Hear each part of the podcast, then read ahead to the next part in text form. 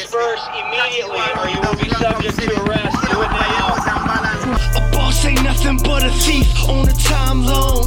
128 bit war, you play Nintendo. On some shooter, so put the bridge down and feed us to the killer bees. We get what we deserve, bury me with my MP3s. Write my manifesto in 72 DPI. Life's just a game, you got cheated, never learn.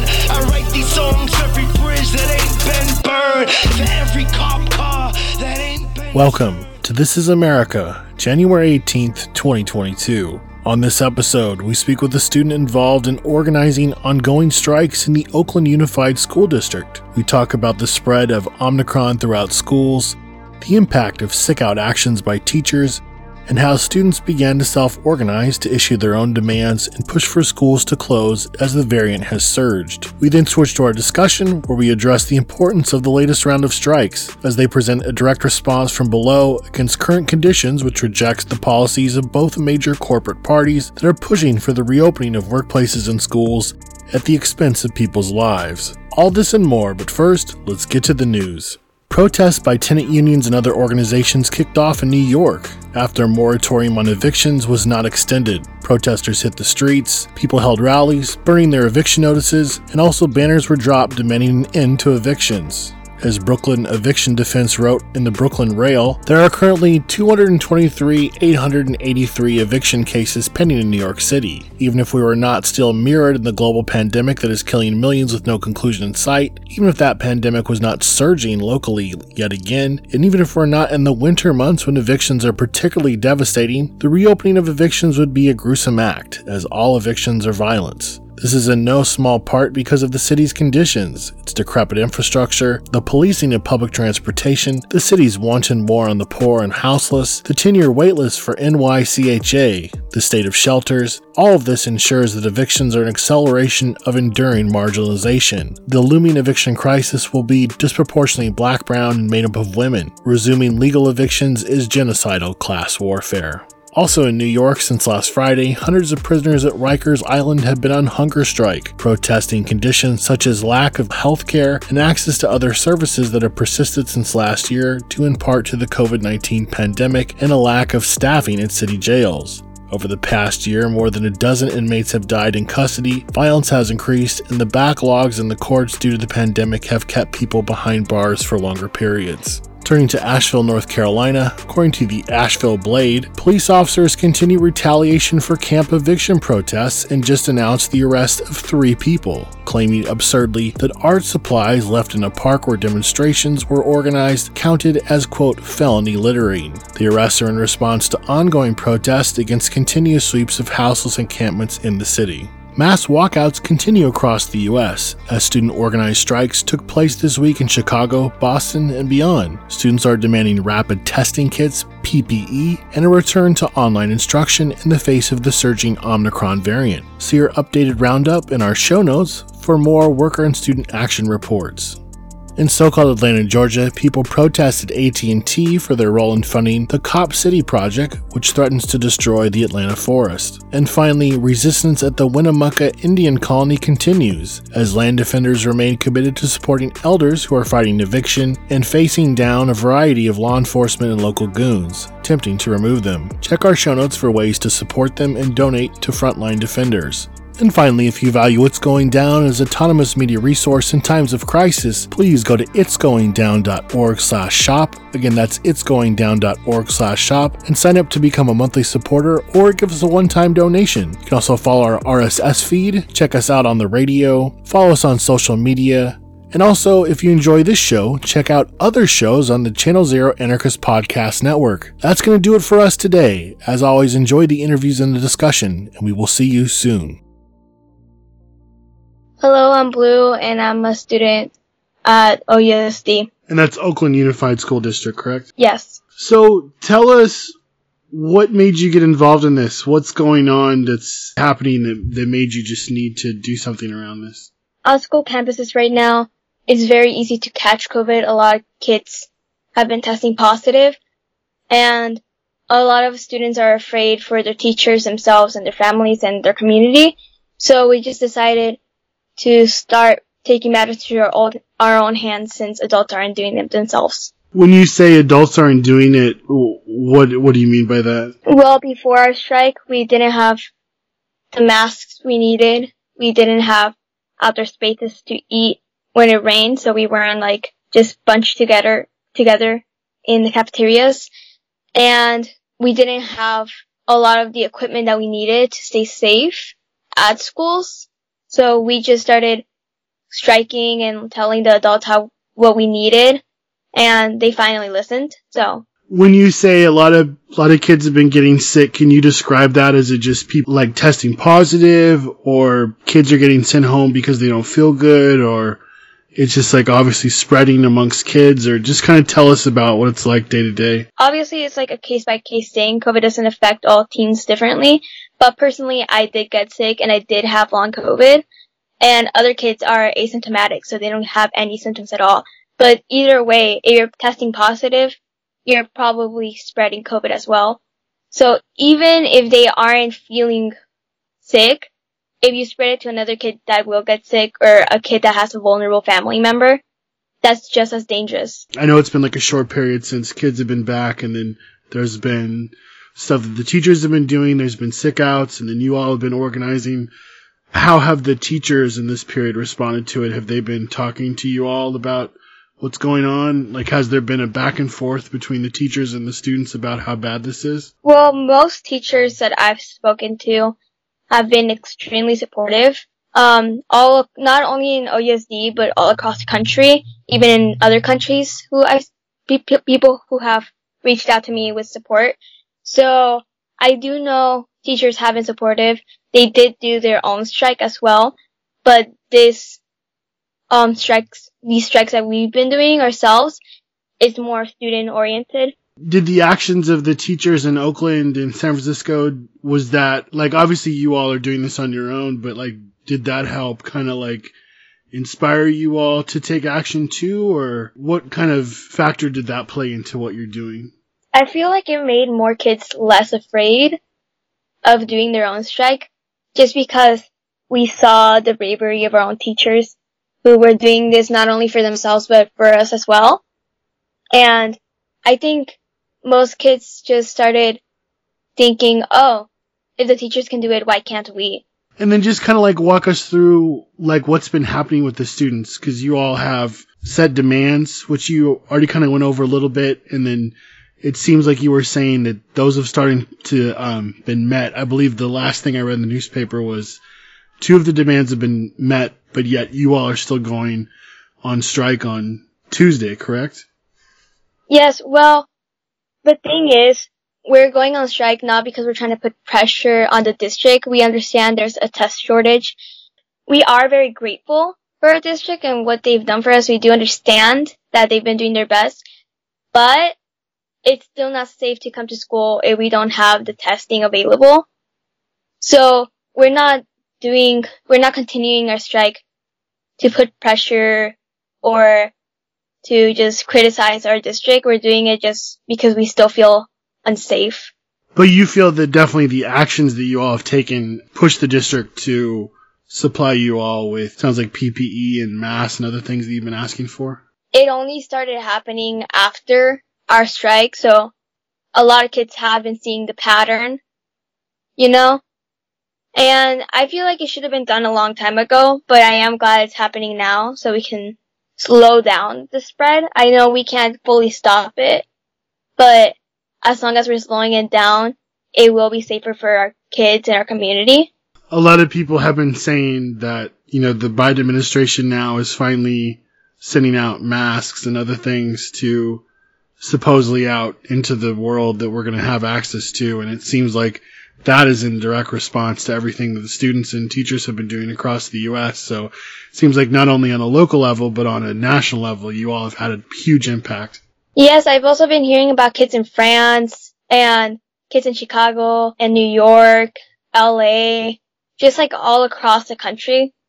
And it's very inspiring to see them just fighting for what they need to feel safe in their communities. Adults listening to this, either if they're in a position at a school or if they're just listening and maybe they're not even thinking about kids at school or kids in general, what message would you relay to them? I feel like you need to think that kids aren't just interacting at school. We do go get snacks at the store. We go buy groceries. We go to doctor's appointments. We go to the library. So if we catch COVID at school, not only are we spreading it to our classmates, but we're probably spreading it to somebody you know or just to yourself as well if you're in contact with a student that does have COVID. So this doesn't just impact our schools, it impacts our entire communities, especially since a lot of high schoolers already have jobs.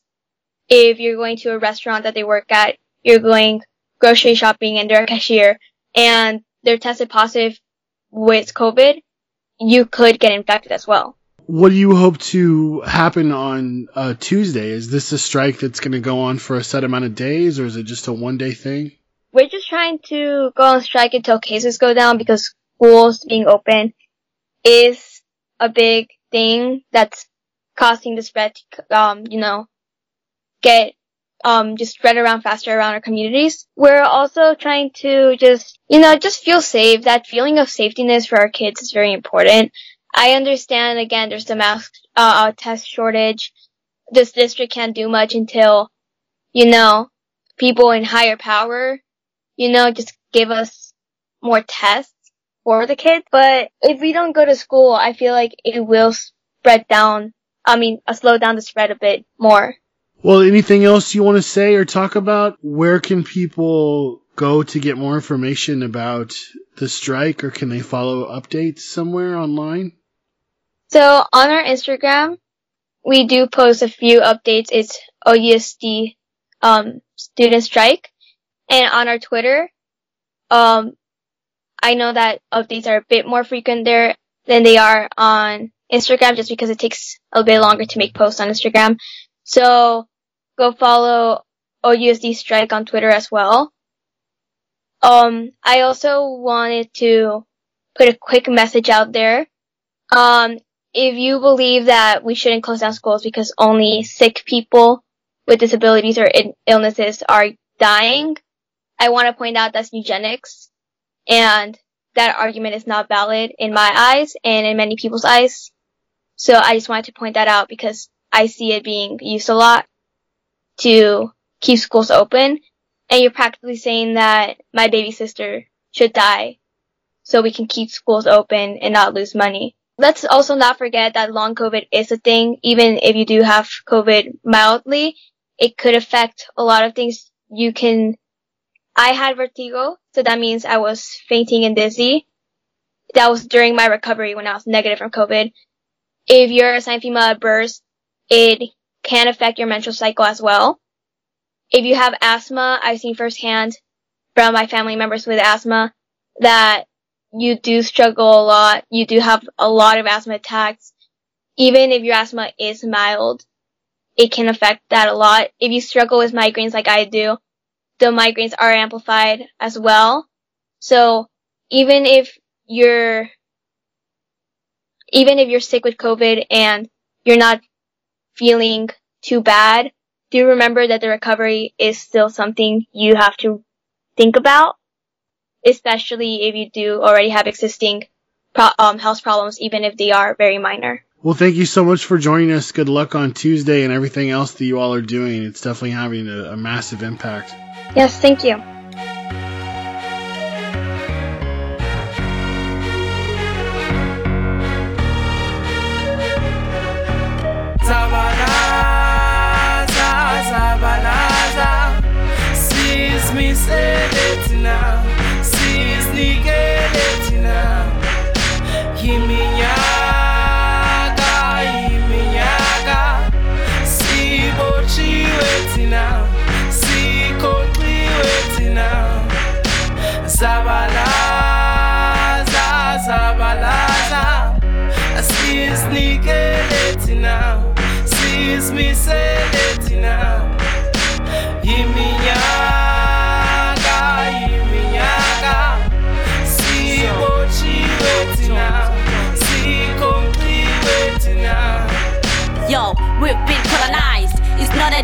Working class, let's start to organize. I believe the masses will arrive. Revolution will rise and decolonize. It is time to mobilize. In was no dark, I'm civilized solution. Starvation in our faces, looking corruption. Climb my way to sit on The battle goes on, the struggle moves on. I'm telling you, help to the system. It is time to break those chains and liberate our minds. Help to the system. It is time to break those chains and liberate our minds. Liberate our minds. Liberate our minds. Liberate our minds. Zabalaza, zabalaza.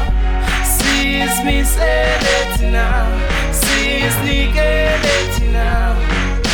Iminyaka, iminyaka. Sibochiwe tina, sikonxiwe tina. Zabalaza, zabalaza. Sisnikele tina, sismisele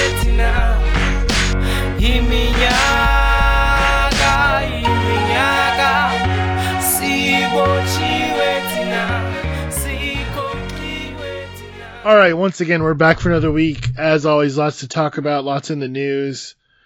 We're going to be starting off here talking about the wave of sick out strikes, teacher walk offs. There's also been lots of protests at different, uh, largely like businesses, pizzerias over COVID. Uh, students are organizing massive walkouts of their schools. And this is interesting on a lot of levels. The first is that, in my opinion, this is the first sort of like mass articulation of mass refusal, mass anger, uh, coming from below since the George Floyd uprising in, two, in 2020. Uh, students and teachers across the board are rejecting basically the status quo of how the state is reacting to the Omicron variant. So right now, in case you're living under a rock and you don't understand what's going on in terms of COVID, uh, there is a mass, mass upswing in the amount of people being infected with the Omicron variant. They're saying the, the infection rates are, are double what they were under the last variant. So what's happening is a couple things. Uh, the first is that the amount of people being infected is going up extra, astronomically. Like if you see graphs, it's just like, like the graph is just like going up. It's just like a huge spike. The other thing is that the hospitals are filling up. And because so many nurses and other people have either they are sick themselves or they have been laid off or they've just walked off the job as part of this great resignation. They said, we just can't do this anymore. The hospitals are short staffed and it's hard for people even in some instances to get things like just basic testing. Like that's another big thing is a lot of people are having an issue getting a rapid test. So there's that. And then the other thing is that we are in the midst of kids going back to school after the winter break. So right when there's this huge explosion of Omicron infections, kids are going back to school. And a lot of teachers and students are pushing back against this because you remember a couple months ago, uh, people were doing online instruction, which I mean, by all accounts, totally sucks. I've talked to kids, you know, in my neighborhood. There's a lot of anger over that. You know, people don't like the online stuff, but at the same time, the idea of basically being forced into these, you know, confined spaces, whether it's like getting on a bus to go to school, sitting in a classroom, eating lunch, you know, like in the LA school district, which is a massive school district, they did a test, uh, before kids went back, like tens of thousands, I think upwards of about 70,000 people, both teachers and students tested positive for Omicron. So imagine that across the country, you have tens of thousands of people flooding back into these school districts that are testing positive.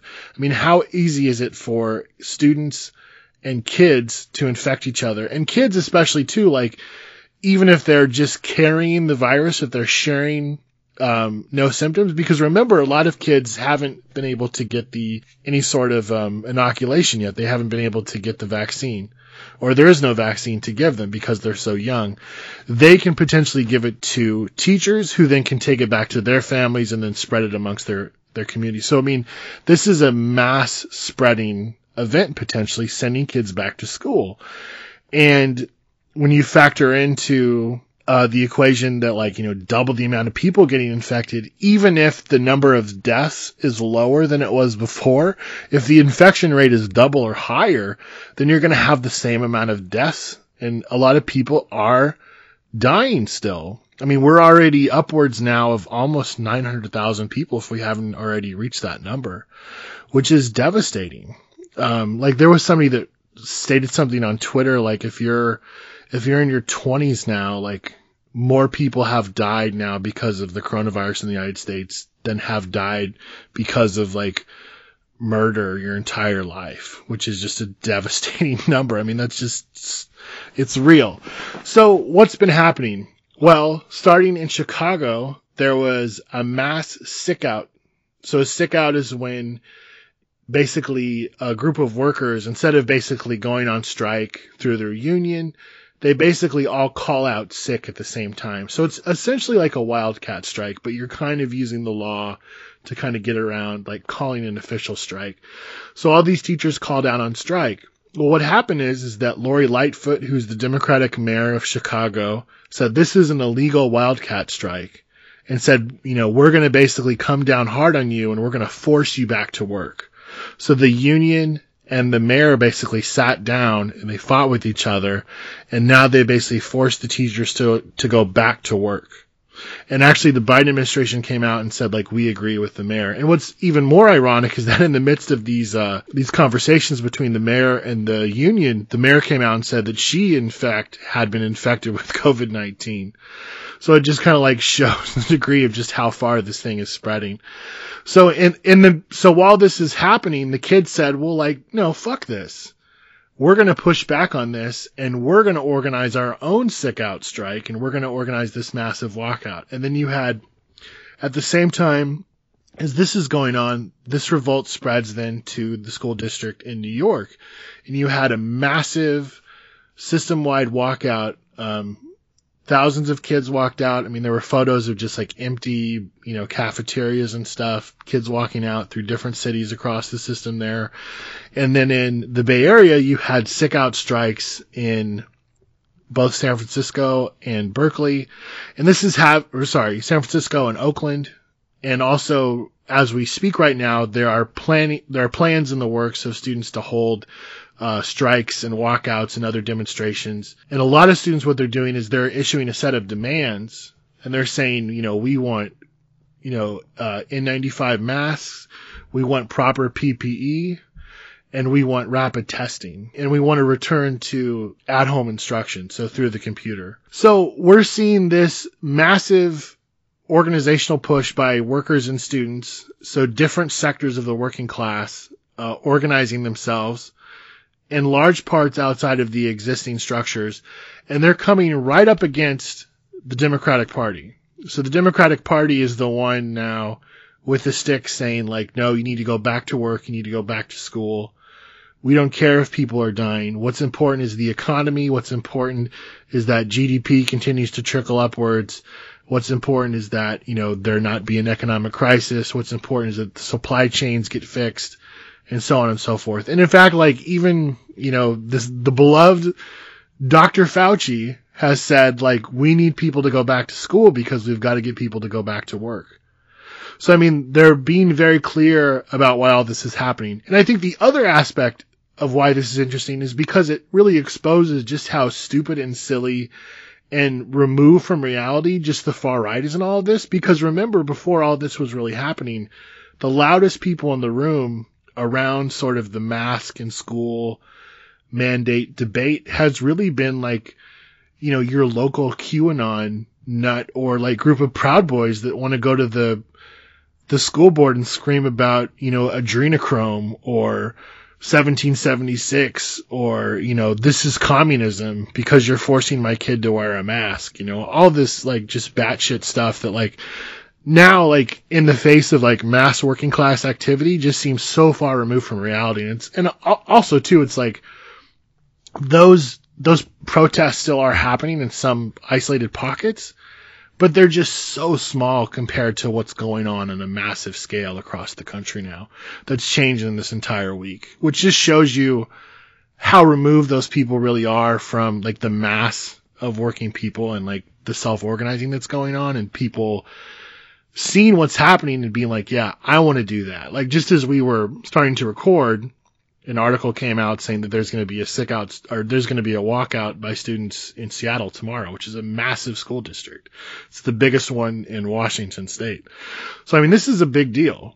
Uh, and I, encourage, I encourage people to get involved in this, like support the students, support the teachers, get in where you fit in, whether that's showing up with a sign, doing mutual aid, or also too just expanding these strikes these active these acts of collective refusal as much as you can. And in a lot of instances like this is stuff like kids like going to school for the first period and then like ditching the rest of the day not showing it up at all. Like in new york the first day that people returned 300000 kids just did not go to school. Like parents are literally taking their kids out of the classroom in a lot of instances. I mean a lot of it's just people walking off the job, just saying like, I'm not going to do this work. I'm not going to put myself and my family in harm's way for the economy. If all this stuff is on the table, like where can this go? Like what are the other autonomous initiatives that people can engage in to not only support these struggles, but also push them as farther, as far as they can go?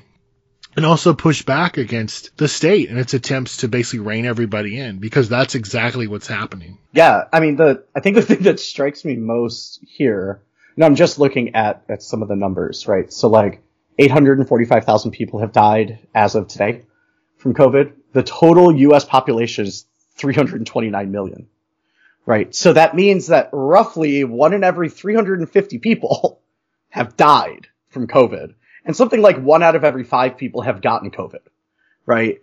That's an astronomical number, an astronomical number and the numbers aren't going down, right? And so it's not like the situation is getting better. And so I want us all to think back to the summer of 2020, um, which feels like it was about 8 million years ago. But the summer of 2020, um, we did an episode where we were talking about Greg Abbott, the governor of Texas, um, starting to talk about people going back to work. And, it, and someone asked him the question, like, well, that means a lot of people are going to die. And he said something like, well, if I've got to die to save the U.S. economy, then I'm willing to take that risk, right? And we were like, oh, well, of course, they're like demanding that we go die for capitalism, to go save capitalism from itself.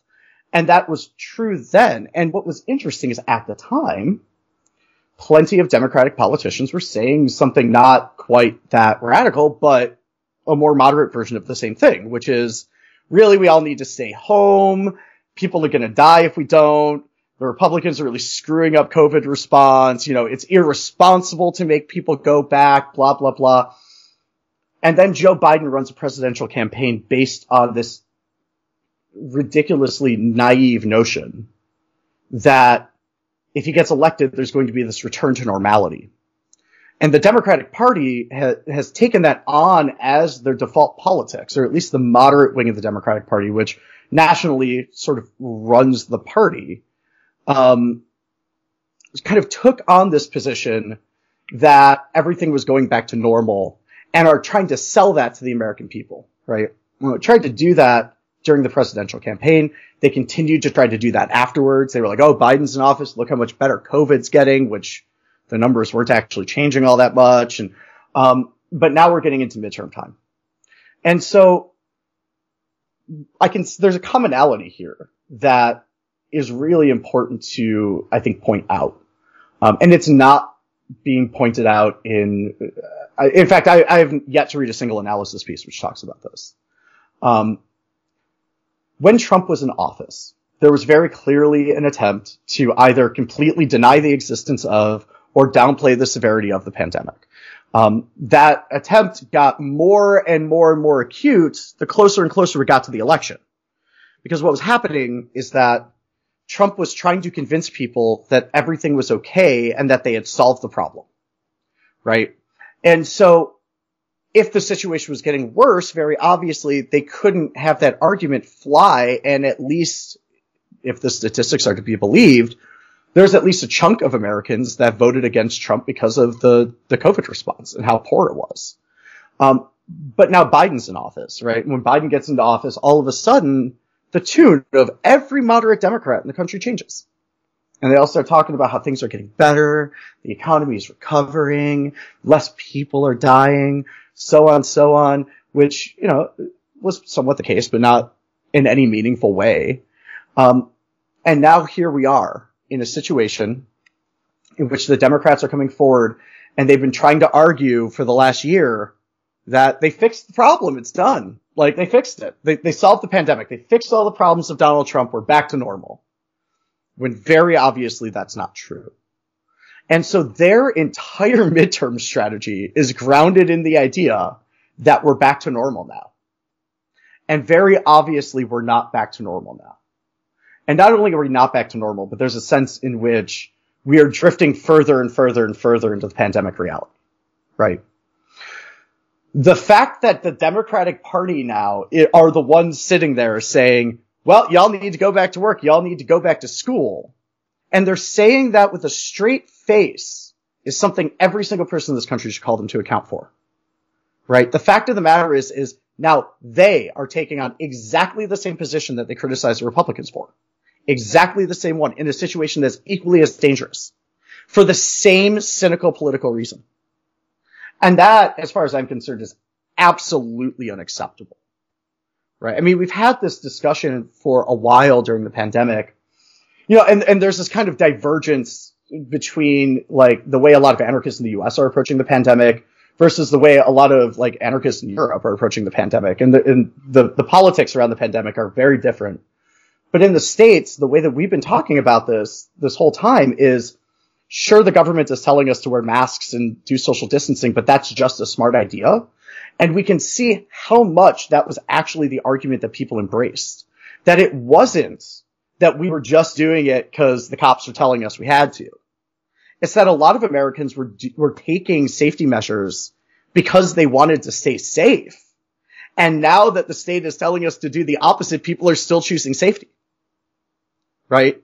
That on some level, the response to the pandemic in the US was really fascinating in the sense that, um, through the combination of mutual aid projects and this sort of sense that we were kind of on our own during the pandemic, what's happened is we sort of built a mentality seemingly in a lot of parts of the US where, well, if the Democrats are going to tell us to go back to work, we're just going to tell them to, you know, shove it and just not go back to work. And we're going to stay safe even if they don't want us to. Um, that's a really interesting shift. Like that's a very interesting shift. And I would argue that that's almost unique in the world.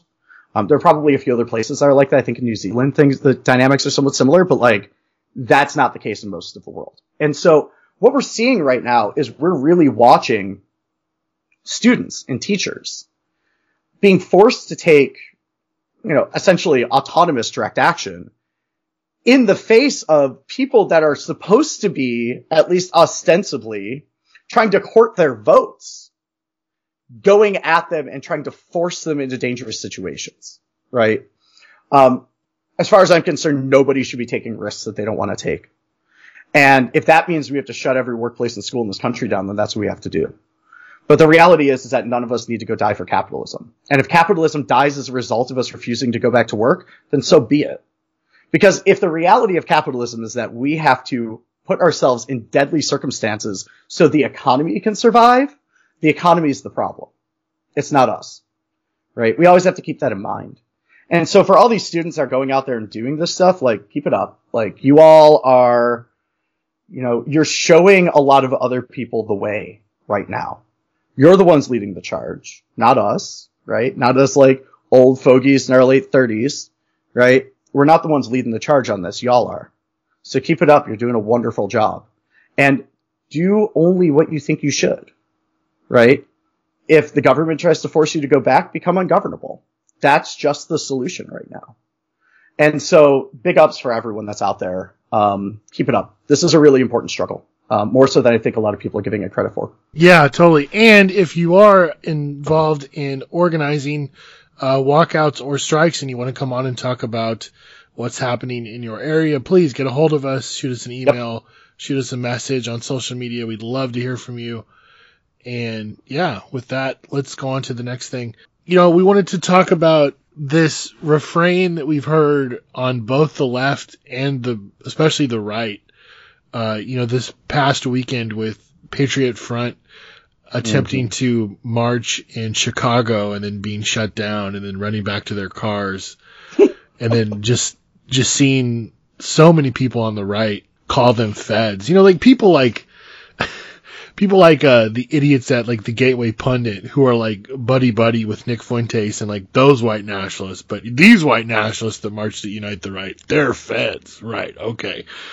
It's just so silly. You know, this group that's like been written about and studied like since its existence. Like Patriot Front grew out of like the same place Mhm. where Heimbach nerded out and all the people that went on to form Atomwaffen. That's Yep. where they started. Anti-fascists literally scraped that entire thing. You can go and read through all the messages if you want. You can see how all those groups developed. Like, Yep. you know, you had American Vanguard, which remember they turned into Vanguard America after one of their leaders messaged it's going down and said, I am willing to sell out other people if you take down my information. I don't know if people remember this, but there was a group called American Vanguard and they were doxxed by some anti-fascist group and they messaged it's going down like, please, please take down my information. And we said, well, sure, but you got to give us information about other people. And they did. And they, they basically snitched on, uh, Mike Enoch and all of them. Uh-huh. And they were totally ostracized from the movement. and so so that group and their whole claim to fame is they would go into bars and they would tell people that their their flag was like something for veterans and they'd get people to to pose with them and they'd blur their faces. So they would they would attempt to make their group look larger. Brilliant strategy by the way. Anyway so they went from american vanguard to vanguard america and that's the group that marched in charlottesville and was part of the nationalist front. I mean literally this group just got deposed during the Charlottesville trial. Like, um, Thomas Rousseau was up on the stand as a leader within that organization. And then after Charlottesville, lo and behold, they decided to rebrand once again. And as we chronicled and it's going down, when we outed Thomas Rousseau, he basically said like, we're starting a new group. If you want to be a part of it, you know, message me and we're going to change our name to Patriot Front. And then all the people in Vanguard America went on to Patriot Front. And then lo and behold, we have the group that we have today that's known for putting up posters and marching around cities in unannounced, you know, nighttime marches and taking photos of themselves like they're badasses. And I don't know, it's, we could spend a whole podcast too about watching their numbers decline and kind of what that means, but it's just fascinating that this charge of them being feds is suddenly like the way to like denounce people. And also too, it's, it's so interesting because we are watching this January 6th thing play out. And like just today, like as we're recording this, Stewart Rhodes is being indicted on, um, you know, sedition charges. And like somebody on Twitter today, and no offense if this is you, if you're listening, but they said like, isn't, aren't the Oath Keepers an op or something like that? And that's kind of what spurred this is, you know, even on the left, you hear these type of things. And we wanted to just kind of take a moment and talk about just kind of like how silly that is and how far removed from the actual nature of the state and the actual way that infiltration and even just state disruption of movements, be they far right or on the left, um, actually is. I mean, there, we could do an entire podcast about conspiracy theories and like how conspiracy theories work and what their mechanics are. Um, but in this very specific discussion, um, we can kind of see this in a microcosm, right? And, and it's one of these discussions which like, we see variants of this on the quote left a lot. Uh, we see both like Fed jacketing, but also the kind of outside agitator narrative, which is deeply connected to that. Um, we saw that getting leveraged by Democrats during the uprising in 2020, right? Claiming that we were all outside agitators, professional anarchists, and like all this stuff, right? But on the right wing, something similar is happening in which like now all of a sudden it's a bad thing to be a Fed, right? I mean, these are the same people who fly Blue Lives Matter flags, right? So, um, we can never give the right wing credit for being consistent about much of anything. But what's happening is something really similar. And, and I want to kind of dive into what conditions those things sort of emerge from, um, and ultimately why those assumptions are really errant. And so all of these arguments about federal infiltration, about provocateurs, about all this stuff have roots, right? Um, we can go back in the United States, obviously to COINTELPRO. We can go back even to the early 20th century. I mean, we can even go back to the time before the American Revolution, where there was lots of subterfuge and lots of espionage going on back and forth. There were lots of sabotage actions. There were lots of people ratting each other out. Um, there's a deep, deep, deep core of American politics that's really, really heavily grounded in paranoia. Um, not always bad paranoia, but paranoia, right? Always this, you know, mysterious outside threat or something like that. And historically, for people that have been involved in radical politics, the state has been that malicious force, right? We've experienced infiltration. We have experienced entrapment.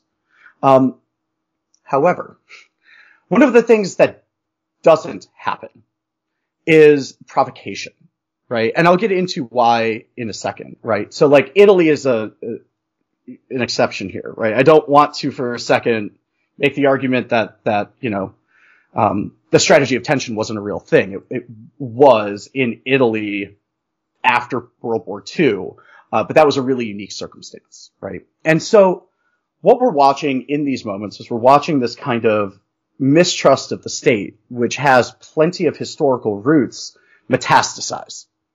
Um, it starts to move in directions which become really damaging.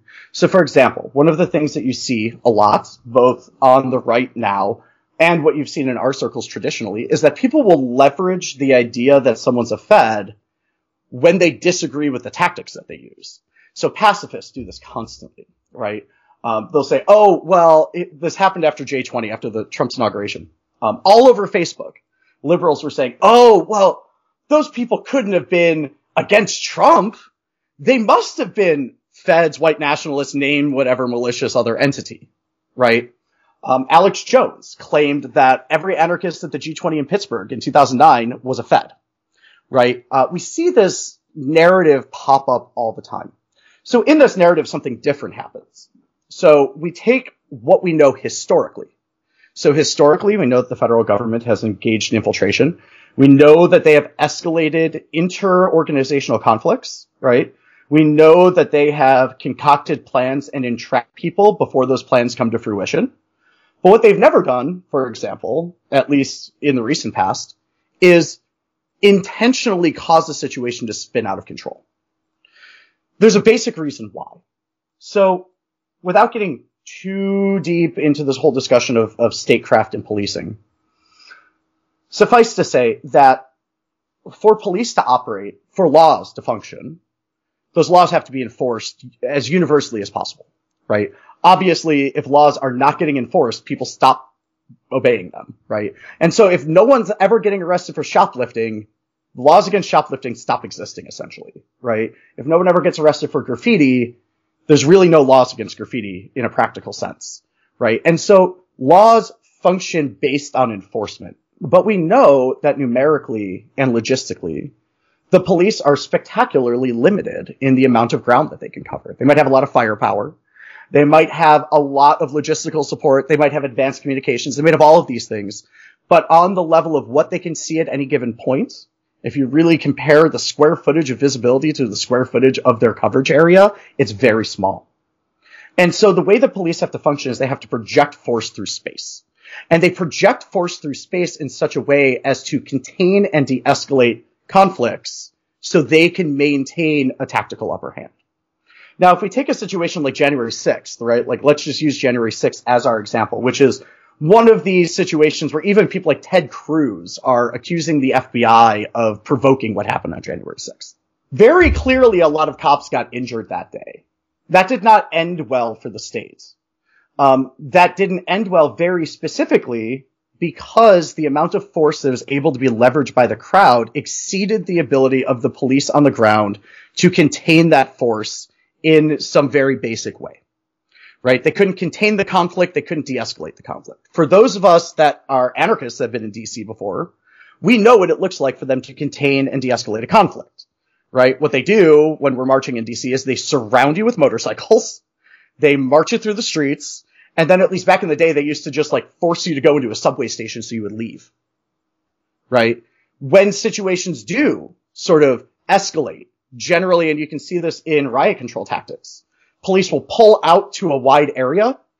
They will control points of interest that they need to control, and then they will slowly but surely surround the crowd, push it into a smaller, smaller and smaller space, limit their ability to continue to act, and slowly de-escalate them until they leave. Right? That's not always how it feels when you're on the ground. Right? Um, de-escalation can look like getting tear gassed, um, because that gets you to leave right? But at the end of the day, every single piece of crowd control literature, every single piece of literature about policing, every single piece about uh, literature about statecraft, law enforcement, so on, is grounded in this idea that fundamentally what they are trying to do is they are trying to de-escalate conflict. Now, there are basic roots to this, right? Very obviously, states need to continue to operate. Really, their sole operating purpose is their own continuation. And if conflict expands and accelerates, that continuation gets threatened. Right? If conflict accelerates outside of the control of police on the ground, that continuation gets threatened. And this is why when we look at actual moments that cut right up to the line of provocation, right? So I'm thinking things like the Cleveland Four case, or even the case with those guys up in Michigan right now. Um, and, and there's been dozens of these cases in the Muslim community, right? Um, there's always something really common amongst all those cases, which is that that whole time, even though the feds are trying to escalate a certain group of people to do a thing, they're completely in control of the whole situation. And they always stop stuff before it actually happens. Just the idea. I mean, whether it's like in the situation of J6 or the uprising in Minneapolis is just so absurd. Like, I mean, go to J6.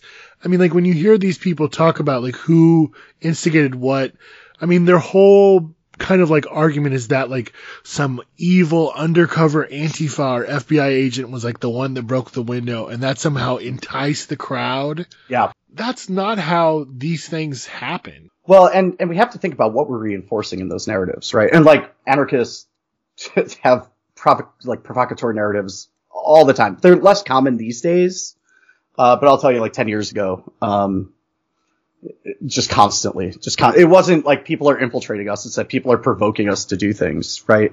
Um, we, there were infiltrators, right? Um, I'm sure there are now, but for those of us that were around 10, 15 years ago, like there were infiltrators a lot. And, um, so there was a reason to be paranoid and scared, but they were never provoking. So what, what we're reinforcing when we're sort of, um, taking on that narrative is we're kind of reinforcing a number of things which which are deeply problematic. The first is is that this entire narrative comes out of early 20th century crowd control or uh, crowd theory, right? Crowd behavior theory, where at the time there was this general theory that when humans get into crowds, all of a sudden they lose their agency. Just magically, it just goes away, and they become these kind of passive beings that are just able to be swayed by emotion, right? Now, of course, what that posits is that people in crowds are sort of unthinking emotional beasts, right? And we have to think in the early 20th century, who was forming crowds at the time that these theories were being developed in elite institutions in academia? Well, it was unions. It was anti-racist protesters. It was uh, suffragettes, right? It was people that were out there that, you know, for better or worse, more or less effectively, were trying to challenge things. Um, that crowds were this kind of expression of the ability to mobilize. And so the way that crowd theory developed is it developed in these kind of academic contexts, it, which were funded by the wealthy, often populated, the jobs were populated by people that come from wealth. And so this idea that these smart people in academia can write about the unthinking masses was something that was just assumed. So every single time we talk about this idea that because one person throws a brick at something, everyone just loses their mind, essentially what we're doing is we're reinforcing this concept that we are mindless emotional beasts, which is a notion that comes out of the arrogance of early 20th century capitalism more than anything else right? That's something none of us should enforce.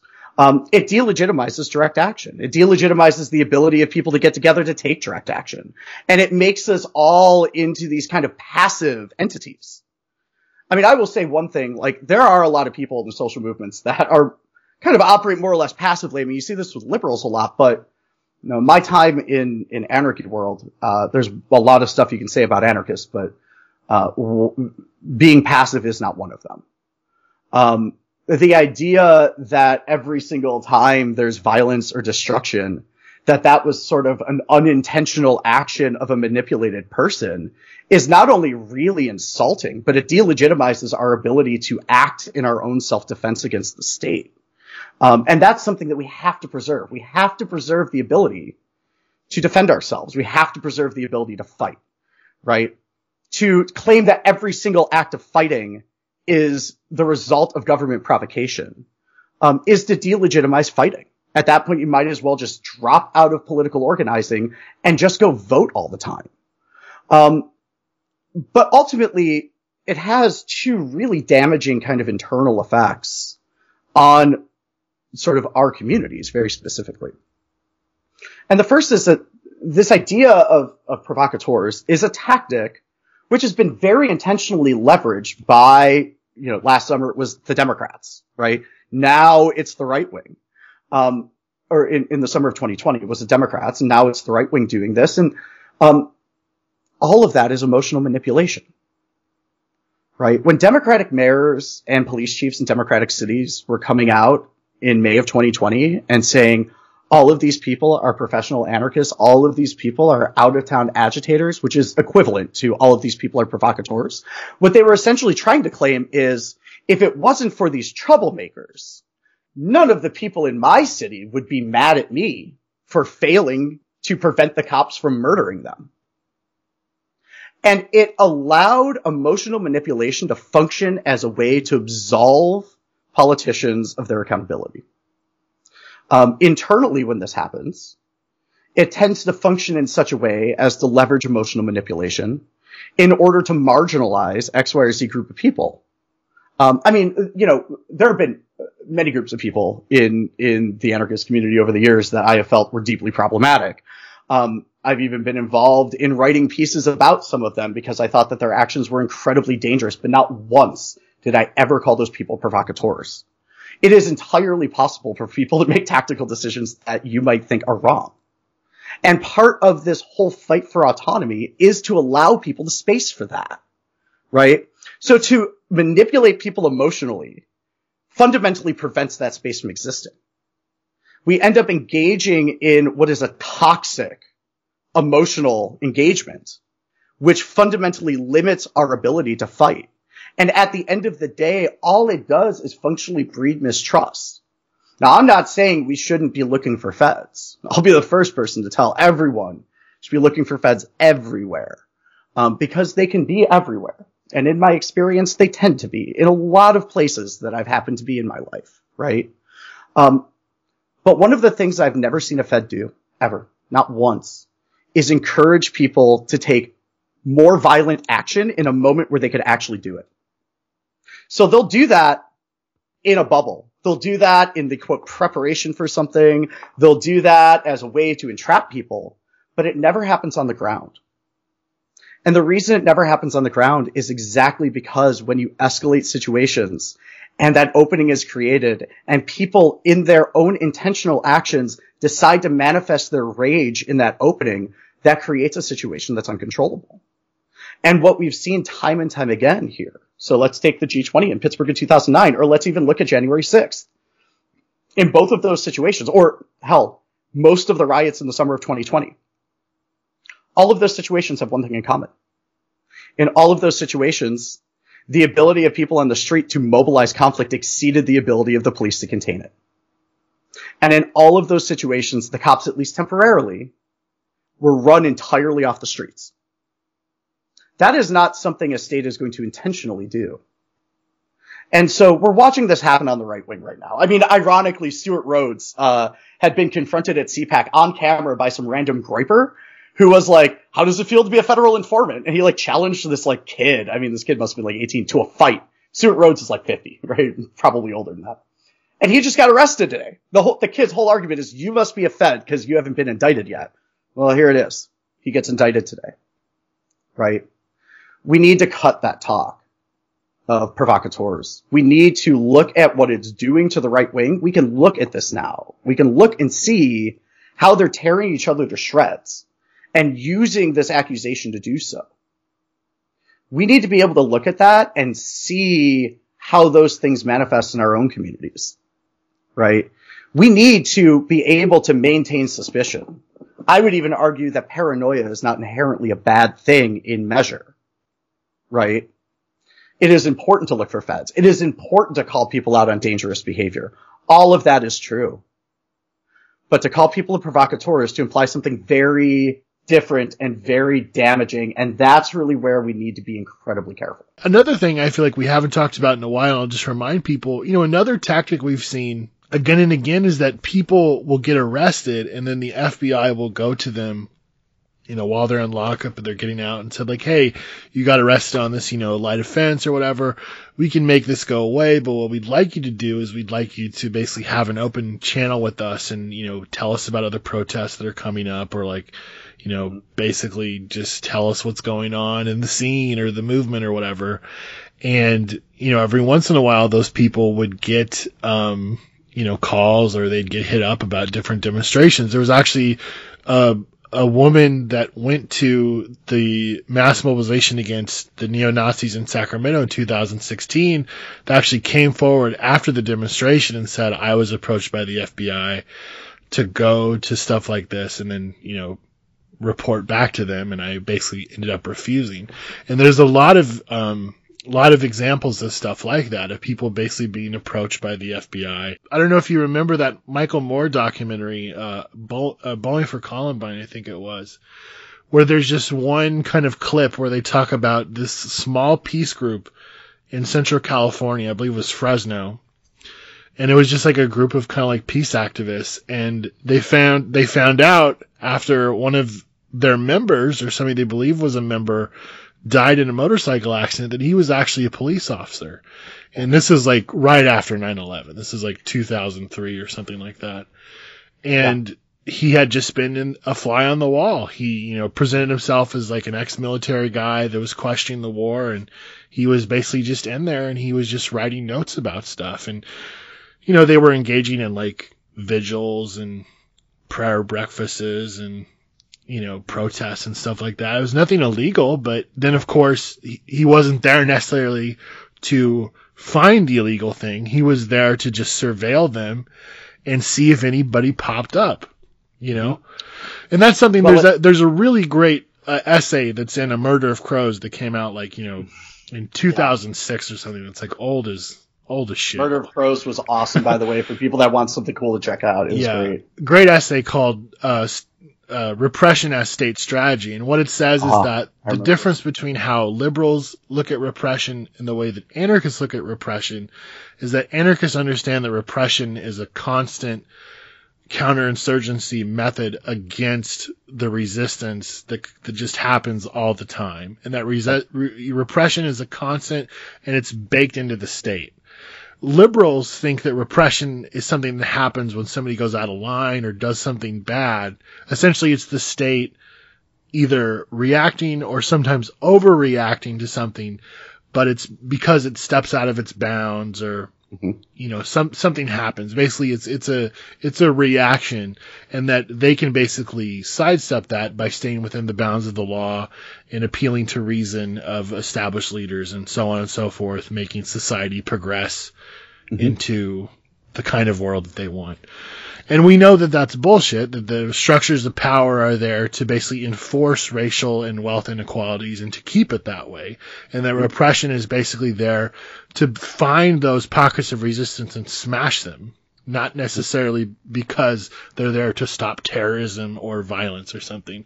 I mean, if anything, I think that the rebellion and the growth of the fascist right should like lay that plain. I mean, look what mm-hmm. happened on J6 it wasn't like those people were hiding what they wanted to do. Like they were in chat chat rooms and Facebook groups across the country talking about murdering elected officials and killing Antifa and throwing Black Lives Matter people out of the helicopters. I mean, this is what they were doing 24 7. And there was a slow escalation. I mean, for God's sakes, in Michigan, they literally planned to murder, you know, an elected official. And in Portland, they were talking about killing Ted Wheeler openly. They were, you know, people in like Patriot Prayer and these groups would have you know, Facebook Live events where they would talk about that. You know, for them, like they face no repercussions for that kind of speech, so they did it all the time. And when we do see provocation by the feds, like historically, right? So there is one instance in which provocation does happen, right? We saw this during COINTELPRO. It's when the feds use, say, fake letters or infiltrators to provoke violent action against other groups. Um, we saw this really consistently with the FBI provoking violence against the Black Panther Party, trying to get other organizations to attack Black Panthers. Um, and, and that did happen. Uh, th- in fact, a couple of Panthers were killed. I, I, forget the name of the organization, but it was in Los Angeles that it happened, uh, where, where some Panthers were killed. That was provoked by a fake letter that, that was sent from the FBI. That does happen. But if we notice in all of those situations, it was never the fake letter says go attack a police station, right? Or the fake, the, the provocation is not fed in a protest throws a rock at a line of police. It's, hey people, why don't you go shoot each other? And so when provocation is being used, which there's no record of it being used in the recent past, right?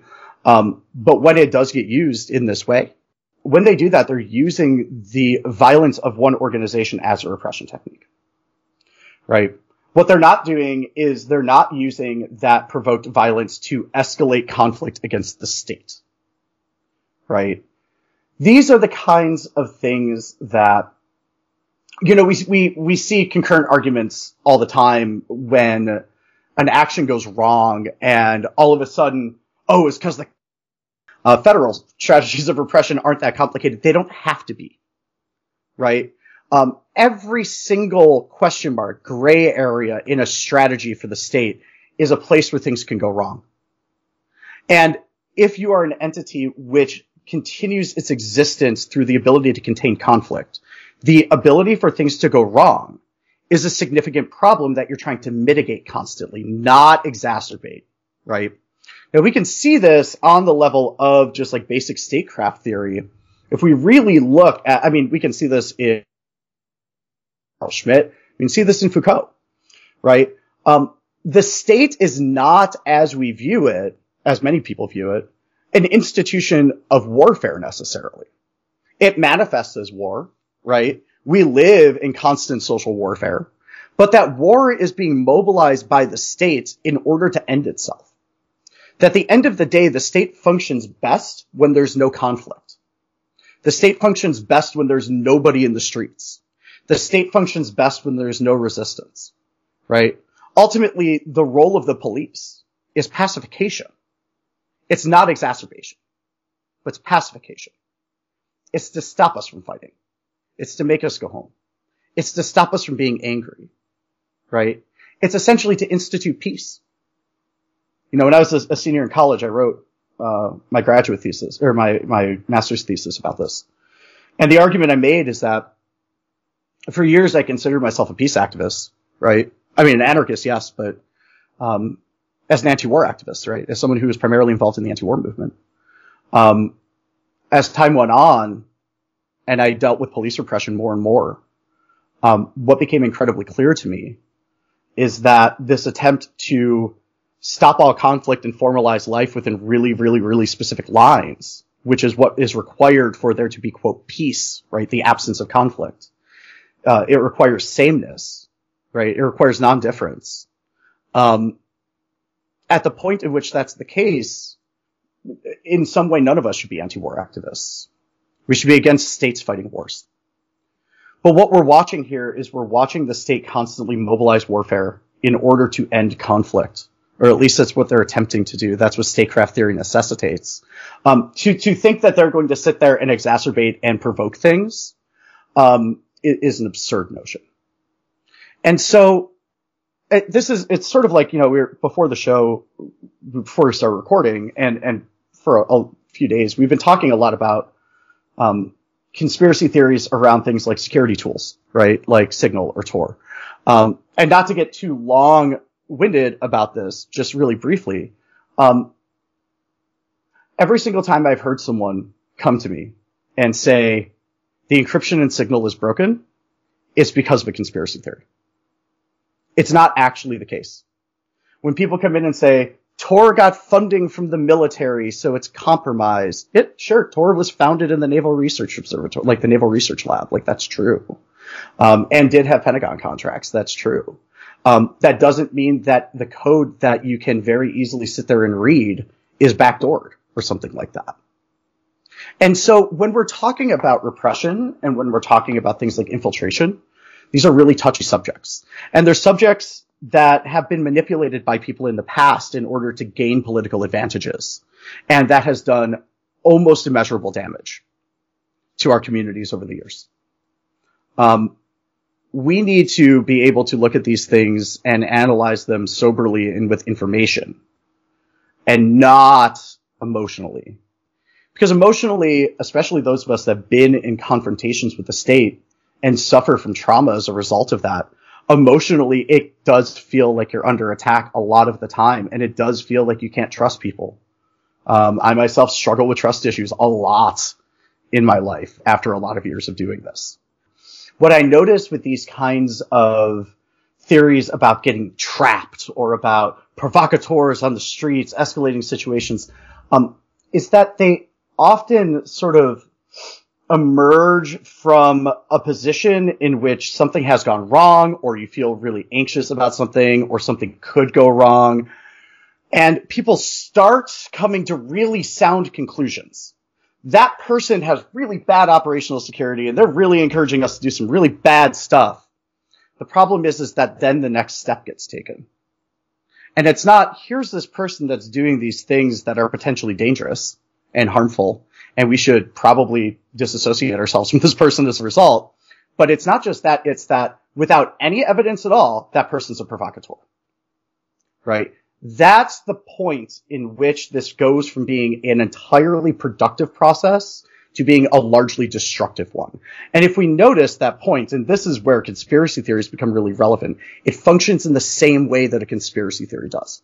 So we have observable realities that we all have our own interpretations of, but there's something observable. And we can start to chain bits of information together.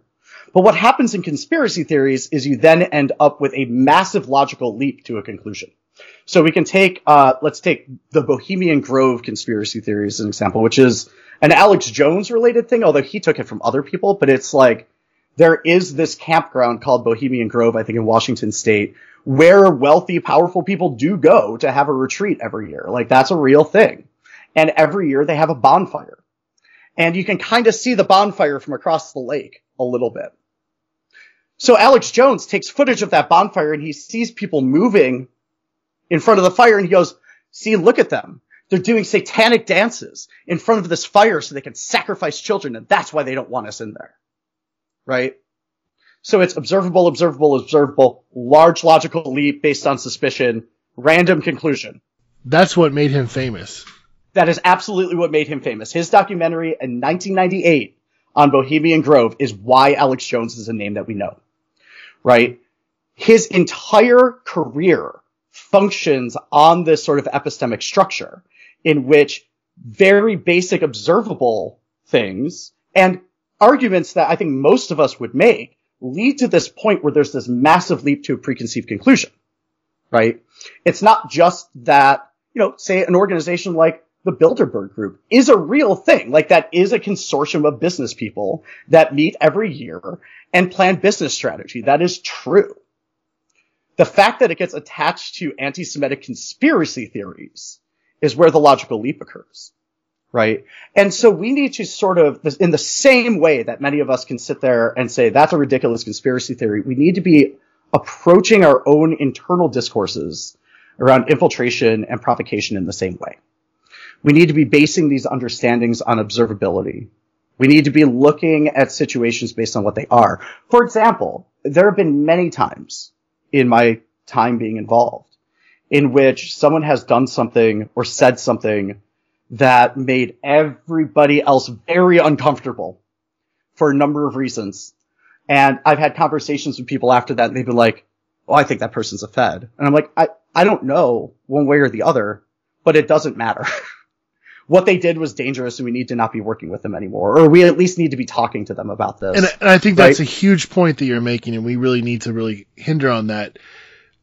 Stop looking for the Fed and focus on the behavior because Yep. the behavior we can change and confront and and deal with. You know, we we can't prove someone is an undercover agent. You know, unless they die in a motorcycle accident that we read about in the newspaper the next day. or we go to court. Yeah. Or Right, someone gets arrested, we go to court. Yeah. Right. So, and and again, we should all be working to improve our behavior in the way that we talk to each other, whether it's you know dealing with internal patriarchy or not, not to sound old, but to present a good set of practices for newer folks that are coming into things. there are some of us in this community, um, myself included, and, and a lot of the people involved in this project that have gone through some serious stuff.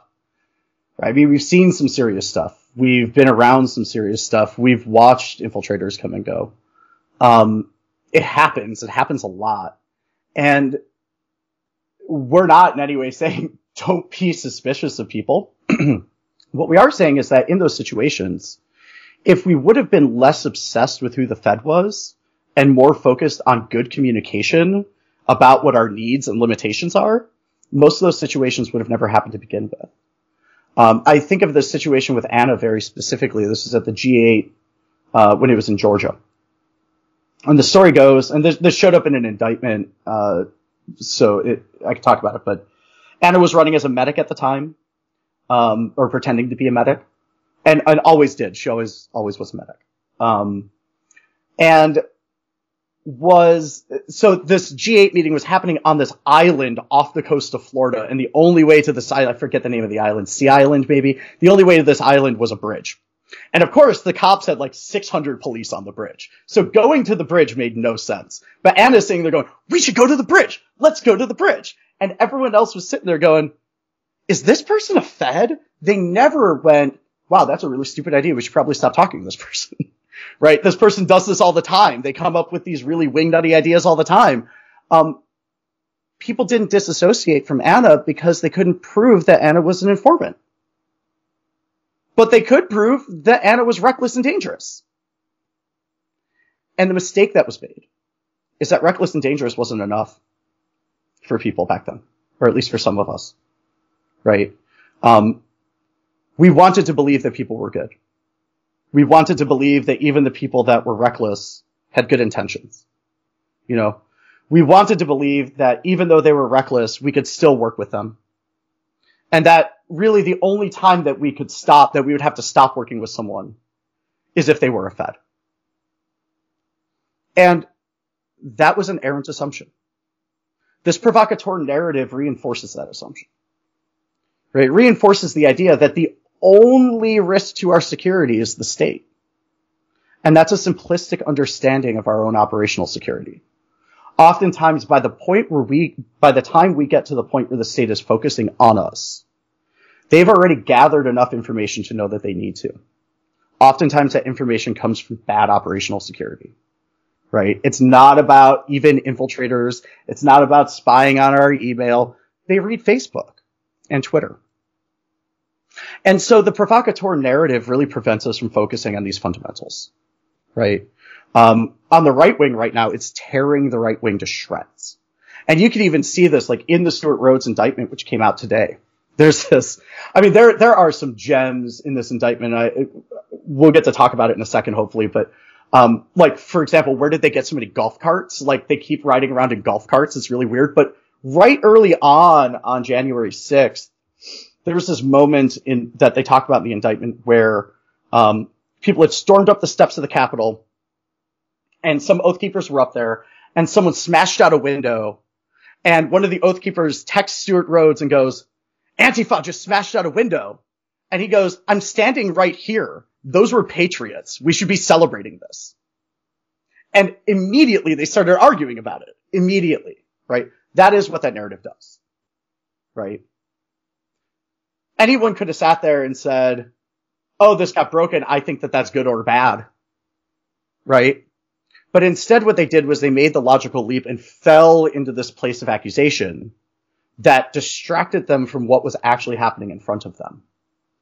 That is the moment where often people end up in the most trouble. And so this idea that like on the right wing, every single person that does something you don't like is, is an op now, right? Is the way they put it. Like they're all ops. Patriot Front's an op. Stewart Rhodes is an op. The Oath Keepers are an op. Like everyone's an op on the right wing, apparently. Um, we really need to avoid that. And there were elements of that creeping in during the uprising in 2020. Um, you saw it coming from liberals mostly. And it often does come from liberals mostly. But we have to be incredibly aware, not just how those narratives play out in our immediate circles, but how those narratives shape other people's understandings of who we are. Um, I got asked by my own parents after J20 whether or not the people that were there were all feds or white supremacists. My own parents. And I had to tell them I knew like over a hundred people that got arrested at that protest. So like, no, they weren't. Um, it literally took me being able to say that to walk my otherwise incredibly rational parents off the ledge there, right? Um, it fundamentally damages our ability to be able to talk about fighting. It fundamentally damages our ability to be able to talk about security. Um, and we need to be incredibly careful about it. This has been the It's Going Down podcast. Check itsgoingdown.org for daily updates, columns, action reports, and news. Go to itsgoingdown.org slash shop to support us and follow us on all social media platforms. IGD, your daily resource for insurgent proletarian life.